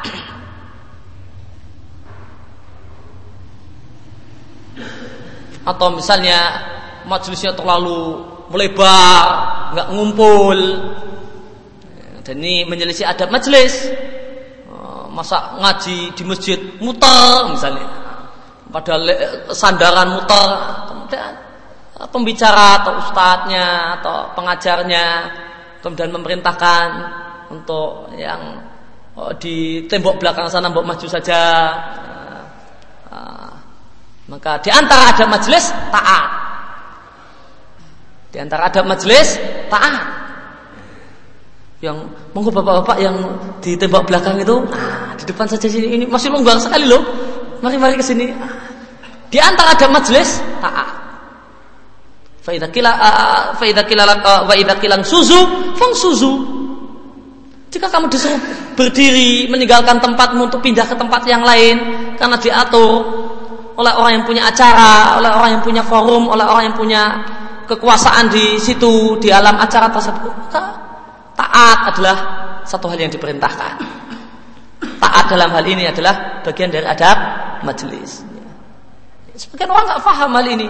Udah disuruh maju, nggak maju-maju, cuma geser sedikit. Ah, ya, kayaknya ada gerakan. Namun enggak, namun hakikatnya tidak ada, tidak bergerak ini ini di antara adab ya, ya yang boleh jadi malah orang tua-tua, ya, namun nggak punya adab, nggak punya etika dalam bermajelis dalam forum atau semisal. Kemudian yang terakhir dalam kesempatan pagi hari ini tidak boleh memisahkan dua orang yang sedang duduk kecuali dengan izinnya. Nyelai di sini ada dua orang yang duduk, kemudian kita datang, nah, kemudian duduk di tengah-tengah di antara dua orang ini. Jika orang yang duduk Eh, merapat kemudian harus geser. Ini satu hal yang terlarang. Tentang masalah ini ada hadis yaitu sabda Nabi Wasallam tidaklah halal bagi seseorang untuk memisahkan dua orang yang sedang duduk kecuali dengan izinnya. Dia oleh Abu Dawud Al Albani mengatakan Hasan Sahih. Ini adalah adab yang Nabi ajarkan dan ini adalah adab yang sangat azim, adab yang sangat penting yaitu Nabi melarang seorang untuk duduk di antara dua orang ya, menyelai di antara dua orang kecuali dengan izin keduanya. Alasannya kenapa tidak boleh? Karena boleh jadi ada di antara keduanya rasa cinta dan kedekatan hati. Ya, maka dia nggak eh nggak suka. Ya, kalau tiba-tiba ada orang yang menyelai antara mereka berdua ya kalau mau duduk samping saya atau samping teman saya. Hmm. Dan boleh jadi uh, jarun ada hal rahasia yang sedang disampaikan atau satu hal yang bersifat amanah. Maka berat atas mereka untuk uh, memberikan mem, uh, memisah untuk berpisah ya, berpisah duduk dari kawannya. Demikian penjelasan di Anul Ma'bud Sarah Sunan Abi Dawud dan demikian yang kita baca dan kita bahas kesempatan. Pagi hari ini wasallallahu ala nabiyina Muhammadin wa ala alihi baru dakwana alhamdulillahi rabbil alamin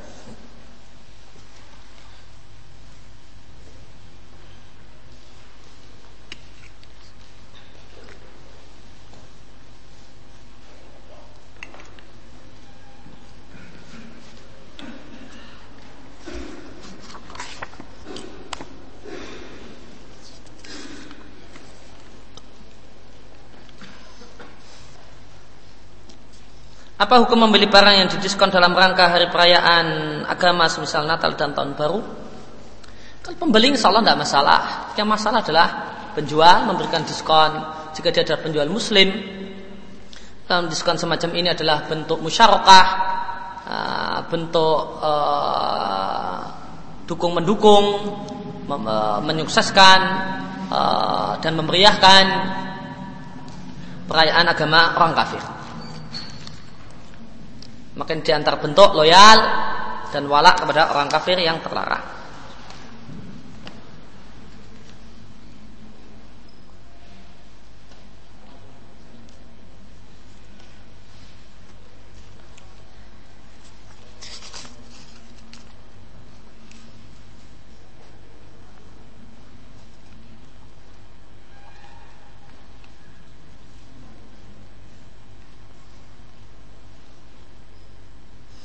Uh, sebelum ngaji saya pernah ngambil mangga tetangga kos saya karena buahnya sampai ke jalan yang sering saya lewati.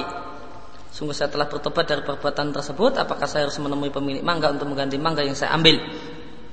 Kejadian sudah berlalu dua tahun yang lalu, tapi saya masih sering dikejar rasa berdosa karena perbuatan tersebut. Ya, uh, temuilah orang yang punya mangga dan uh, sampaikan kalau mau ganti mangga uang atau ya ganti nilai dari mangga yang pernah diambil.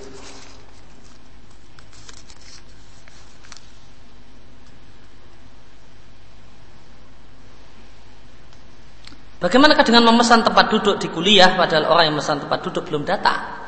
Ya, sama itu statusnya adalah al-ghusbu, uh, merampas hak orang lain. Karena ini adalah uh, kaidahnya adalah tempat yang umum. Tempat yang umum dipersilahkan siapa datang tidak ada aturan. Namun siapa yang datang maka dialah yang berhak milih tempat. Kaidahnya demikian. Nah, aturannya demikian, maka orang tidak boleh hajis, orang tidak boleh pesan dulu padahal dia belum datang. Maka statusnya adalah al-ghusbu, merampas hak orang lain yang duluan datang. Maka orang lain yang duluan datang punya hak untuk mindah tasnya atau uh, taruh ke depan sendiri.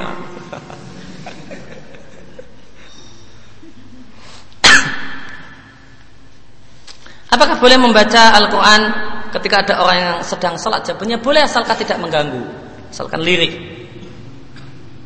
Bolehkah bermakmum dengan imam yang sholat tanpa sutra? Jawabannya boleh. Karena sutrah bahkan menurut jumhur ulama, minimal jumhur ulama, uh, sutrah dalam sholat tidak wajib.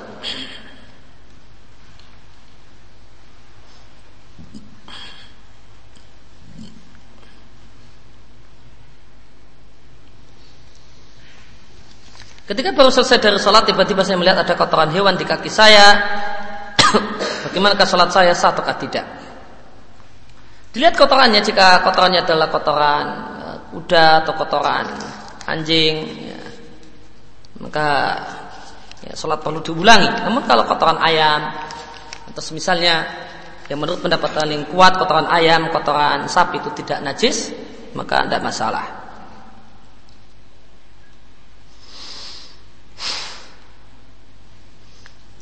Saya mempunyai teman yang saya merasa saya tidak mampu menasihati kemaksiatannya. Saya khawatir saya akan terus ridho dengan yang dia lakukan bolehkah saya tinggalkan dia dan mendoakannya saja? Ya, jawabannya demikianlah seharusnya. Ya, setelah dia ternyata adalah adalah orang yang uh, bandel orang yang tidak mempan diingatkan ya. dan jika kita terus menerus malah kita sering melihat dia berbuat maksiat akhirnya maksiat tersebut menjadi satu hal yang tidak lagi terasa maksiat dalam diri kita maka ini bahaya maka jagalah jarak dengan orang semacam itu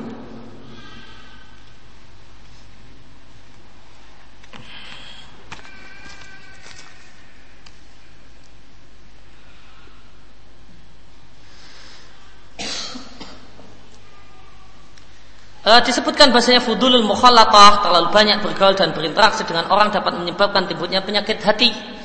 Bagaimanakah maksudnya? Apakah seorang itu sebaiknya lebih banyak menyendiri Eh, bukan lebih banyak menyendiri namun bergaulah dengan orang lain kalau perlu. Kalau cuma sekedar ngobrol ngalor ngidul buang waktu untuk begadangan maka ini merusak hati. Ada disebutkan oleh uh, para ulama bahasanya hal yang merusak hati ada fudulu to'am ya, berlebihan overdosis makan fudulu syarab ya, uh, overdosis minum ya, uh, demikian juga uh, fudulu naum uh, hobi tidur tidur bukan karena kebutuhan namun karena hobi uh, dan demikian juga fudul mukhalatah interaksi dengan orang, interaksi orang jika jika fudul, maka apa? Jika berlebihan, maka apa yang terjadi? Omongan yang tidak ada manfaatnya. Cuma ngomong kalau ngidul nggak ada nilainya. Maka jadilah majelis-majelis hasarah tadi, majelis-majelis uh, bangkai keledai tadi. Nah, jika itu yang terjadi maka ini sudah fudul mukhalatah. Nah, ini adalah ya, jika ini terjadi, apa yang terjadi maka apa biasa yang terjadi orang kemudian begadangan. Kalau begadangan gimana?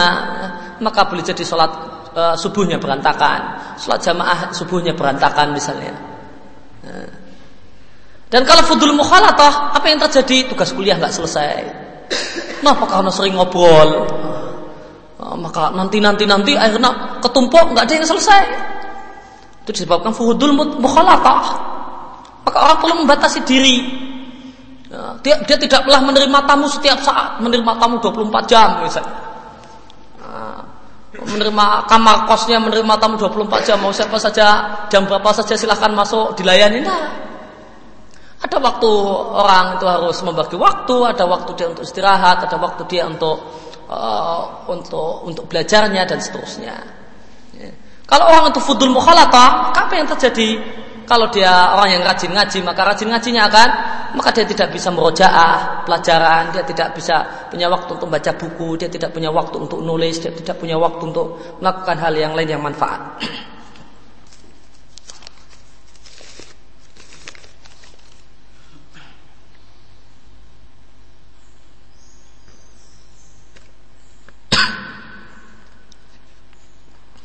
Bagaimana hukumnya seorang sengaja menyiapkan sop paling depan untuk para pemimpin, presiden, tamu negara dan sejenisnya, memberikan tempat eksklusif bagi orang-orang penting ketika melakukan uh, sholat hari raya. Ini di masjid ini tempat umum, tidak boleh semacam itu. Maka presiden yang duduk di tempat yang depan karena masalah semacam ini bukan karena dia datang duluan, maka dia al-ghasbu, dia telah melakukan perbuatan yang haram.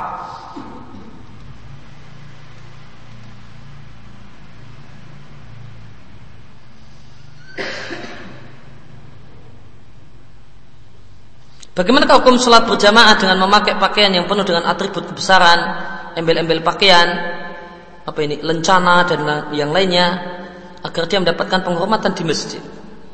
Tidak ada penghormatan khusus di masjid. Siapa yang datang duluan maka dia ya, uh, dia yang berada di sop paling depan. Ya. Di masjid semua orang sama. Ya. Tidaklah dibedakan orang karena status sosialnya, karena kekayaannya, karena dia ketua takmir, karena dia uh, atau yang lainnya. Um, siapa yang ada di siapa yang duluan maka dialah yang berhak memilih tempat.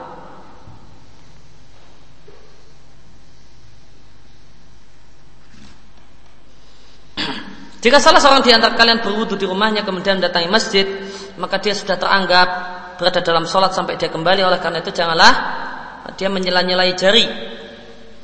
Apa yang dimaksud dengan menyela-nyelai jari? Begini.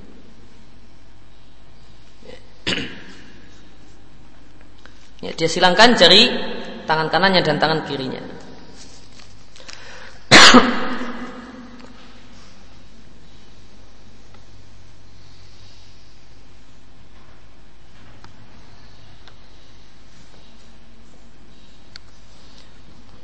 Apakah uh, ada seorang yang menginap di tempat saudaranya dalam waktu tidak tentu karena keterbatasan waktu dan harta untuk memberikan pelayanan kepada tamunya, saudaranya hanya memberikan waktu dan hak hak tamu selama tiga hari. Apakah pemilik uh, rumah ini berdosa karena tidak memberikan pelayanan kepada tamu? Apa yang harus dia lakukan? Ya. Maka orang jika seorang pemilik rumah itu memberikan pelayanan kepada tamu lebih dari tiga hari, maka itu sodakoh yang diberikan oleh statusnya adalah sodakoh ya, yang diberikan oleh si pemilik rumah kepada tamunya. Jika tidak memungkinkan apalagi ini saudara, maka dikhawatirkan ada uh, gimana-gimana antara saudara, maka baiknya belak-belakan, maaf saya keadaannya demikian, keuangannya demikian. Ya, kalau kita belak-belakan apa adanya, insya Allah dia bisa memahami. Ya, uh, dia bisa memahami kenapa kita melakukan ini dan itu. Tapi kalau cuma kemudian e, tanpa ada penjelasan, maka boleh jadi orang punya apalagi saudara, maka punya sangka-sangka wah ndak ndak mau e, mbak bersaudara atau anggapan-anggapan yang lain.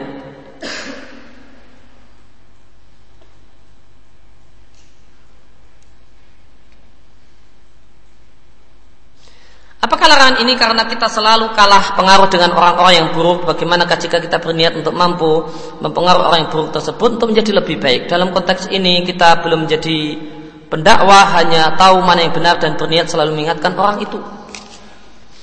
Maka orang yang uh, orang yang mau mendakwai orang fasik kemudian berkawan dengannya hukumnya boleh jika dia memang mampu untuk mendakwainya dan dia uh, dia merasa aman dan merasa yakin kalau dia bisa menjaga dirinya dengan catatan dia tidak bersama orang fasik tersebut ketika dia melakukan kefasikan dan kemaksiatannya. Ya, namun dia bersama orang si fasik tersebut ketika dia sedang melakukan hal yang mubah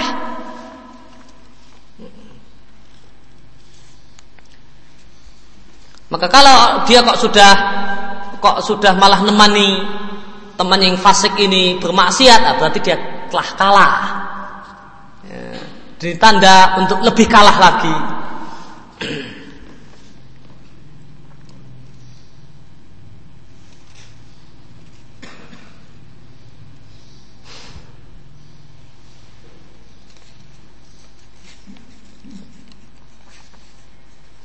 Di kuliah hanya diajarkan ilmu-ilmu umum. Jadi di majelis kuliah tidak disebut-sebut nama Allah. Apakah ini termasuk majelis yang diberatkan dengan bangkai? Kalau dosennya dosen muslim kemudian di awal kuliahnya dia mengatakan alhamdulillah wassalatu wassalamu ala rasulillah maka itu sudah cukup.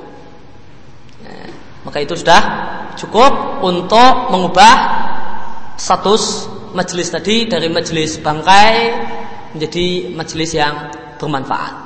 Ya, dia buka uh, majelisnya dengan menyebut nama Allah, Alhamdulillah dan bersalawat kepada Nabi.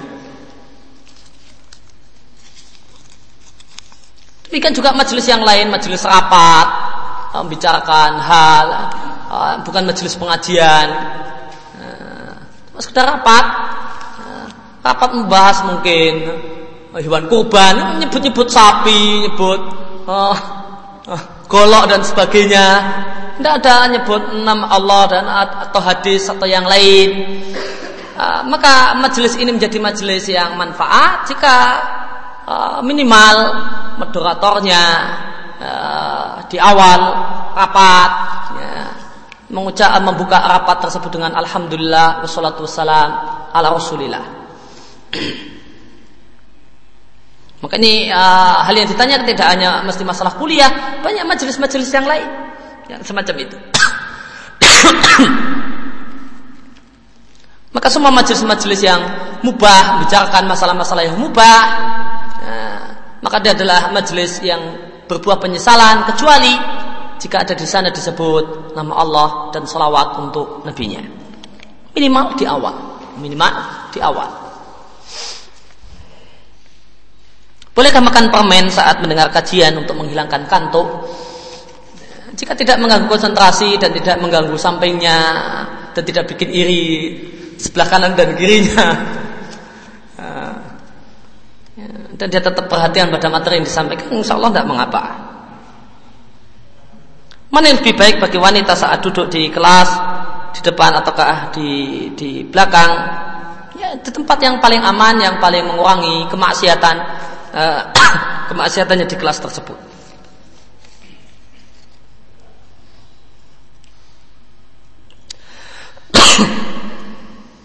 Bolehkah mengirim SMS nasihat atau info kajian kepada semua teman di kelas, baik laki-laki ataupun perempuan? Saya sarankan kalau yang ngirim laki-laki hanya untuk laki-laki dan kalau yang ngirim perempuan maka hanya dia tujukan pada teman-teman di kelasnya yang perempuan. Ya. Karena yang bahaya adalah tindak lanjutnya. Setelah ada nasihat kemudian ada meminta rincian. Entah dimaksudnya apa. Maka asalnya sih tidak masalah. Asalnya tidak masalah. Namun setelah asal cabangnya itu yang masalah. Nah, cabangnya yang masalah kok tadi misalnya SMS nasihatnya ada sesuatu yang dianggap kurang jelas ya maka si laki-laki SMS pada si perempuan ini apa sih maksudnya tadi kayak gini gini gini ah, ah. terus ini dapatnya dari buku mana ya terus belinya di mana ya ah, terus nanti ada hal-hal yang lainnya yang uh, kemudian menyimpang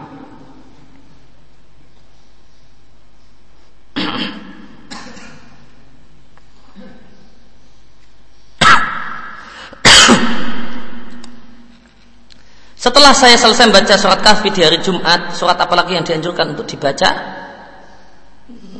Setahu saya tidak ada e, bacaan yang lain, cuma yang dianjurkan adalah memperbanyak do, doa menjelang maghrib. Ketika maghrib tidak tiba, setelah asar atau setelah matahari menguning, maka dalam memperbanyak doa. Benarkah setelah pulang Jumatan baca Muawwidzatain, Al-Ikhlas dan Al-Fatihah masing-masing tujuh kali apakah akan menghapus dosa-dosa kecil hingga Jumat berikutnya. Terdapat hadis yang mengatakan demikian namun dengan syarat dengan syarat dia belum berubah posisi dari posisi duduknya. Maka siapa yang selesai sholat Jumat dan dia belum e, mengubah posisi duduknya dari posisi tasawuf akhir dan dia membaca al-ikhlas tujuh kali, e, al-fatihah tujuh kali, al-ikhlas tujuh kali, al-fat dan anas tujuh kali, maka di situ di dalam hadis tersebut disampaikan Bahasanya dosa-dosanya selama satu Jumat ke depan akan terhapus, namun hadisnya adalah hadis yang daif. Jadi bukan tidak uh, tidak pulang setelah pulang Jumatan sampai rumah ndak. Kalau mau uh, kalau kalau melihat hadisnya ini dalam posisi masih posisi tasawuf akhir. Apakah benar kekurangan yaitu kurang khusuk dalam sholat berjamaah seseorang akan ditutupi dengan kekhusuan jamaah lain yang khusuk? Ya, ada dinisbatkan ini sebagai hadis yang mengatakan demikian. Ah, namun ah, saya belum mengetahui penilaian para ulama tentang hadis ini. Apakah uh, khusuk syarat sah salat? Bukan. Surat uh, khusuk adalah um, kewajiban dalam salat, roh salat, akan tapi bukan syarat sah salat.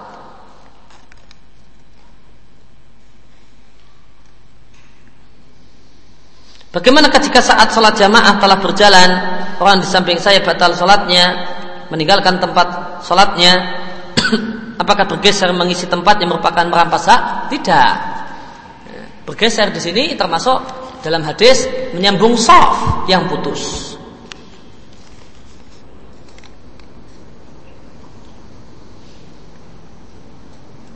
Apakah dalam majelis ilmu ada seorang kawan yang ngantuk? Apakah kita berkewajiban menepuk badannya membuat dia kaget supaya dia terbangun demikian seharusnya bolehkah seorang uh, Arfad Salafi ikut jadi tuntor AAI di kampus? Karena uh, jawabannya boleh jika memang uh, kita berharap ada kemungkinan kita bisa uh, memberikan pengaruh ya, kepada adik-adik angkatan ya, untuk mengarahkannya kepada hal yang lebih baik. Kita bisa masuki materi-materi yang manfaat, yang penting yang bisa tersampaikan kepada adik-adik angkatan, maka satu hal yang bagus untuk menerima tawaran ini.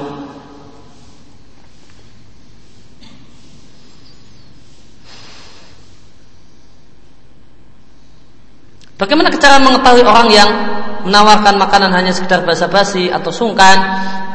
Bagaimana jika kita bertamu di rumah seseorang kita ditawari makan bersama dengan mereka apakah itu masih dikatakan haram bahkan kalau tidak ditawari nyobot ke belakang boleh kalau ditanyakan ini haram. Kemarin kita bahas ya, ah, tamu nggak diberi hak hak jamuan. Ah, cari ke belakang buka lemari es ah, ngambil sendiri. Nggak apa-apa. Ah, apalagi ditawari. Ah, ngambil sendiri saja nggak apa-apa apalagi ditawari. Maka ditawari mimbabil aula. Gitu. demikian sallallahu ala nabi Muhammad wa ala alihi Wassalamualaikum warahmatullahi wabarakatuh. Subhanakallahumma bihamdika asyhadu an la ilaha illa anta astaghfiruka wa atubu ilaik.